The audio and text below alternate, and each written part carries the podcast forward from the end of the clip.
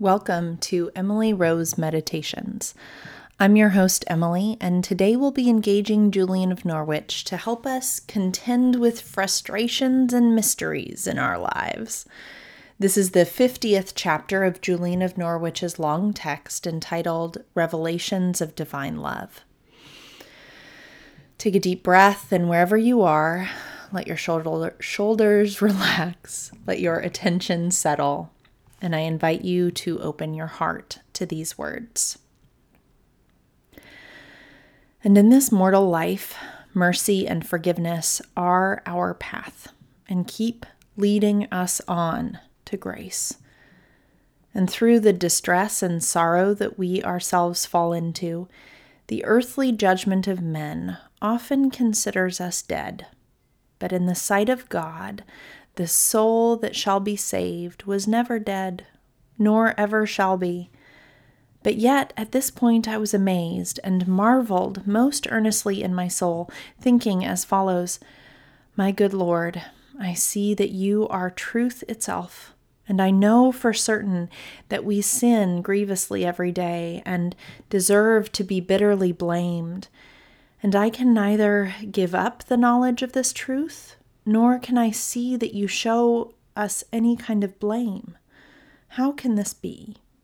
For I knew through the universal teaching of Holy Church and through my own experience that the guilt of our sin weighs us down continually, from Adam, the first man, until the time we go up to heaven.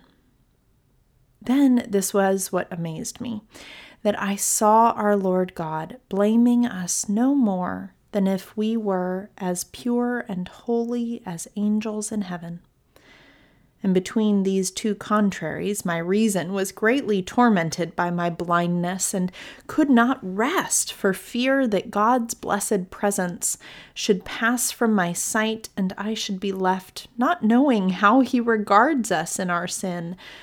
For either I needed to see in God that sin was all done away with, or else I needed to see in God how He sees it, so that I might truly know how it befits me to see sin and what sort of blame is ours.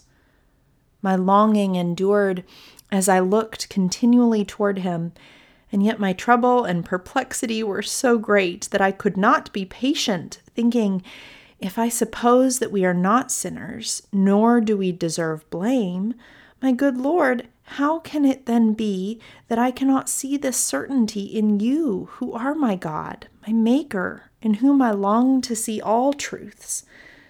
Three reasons give me the courage to ask this. The first is because it is such a humble thing, for if it were exalted, I should be afraid. The second is that it is so universal, for if it were special and secret, that would also make me afraid. The third is that it seems to me that I need to know it if I am to live here, in order to recognize good and evil, so that I may, through reason and through grace, distinguish between them more clearly, and love goodness and hate evil as Holy Church teaches. I cried inwardly with all my might, beseeching God for help, thinking as follows Ah, oh, Lord Jesus, King of bliss, how can I be helped? Who can show me and tell me what I need to know if I cannot see it now in you? Julian is so troubled here by anger and by the price of sin, and how all these things fit together with God's mercy and grace. The next chapter reveals in practice what Julian has often preached in her words that some mysteries take much longer to unravel than others, and that some mysteries are never cracked open this side of heaven.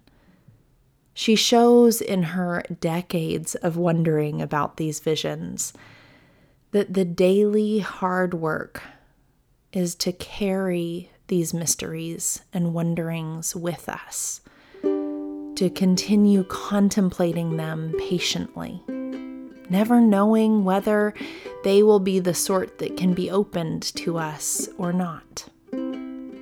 What a thing to be patient about. Thank you for joining me today. The peace of Christ be with you.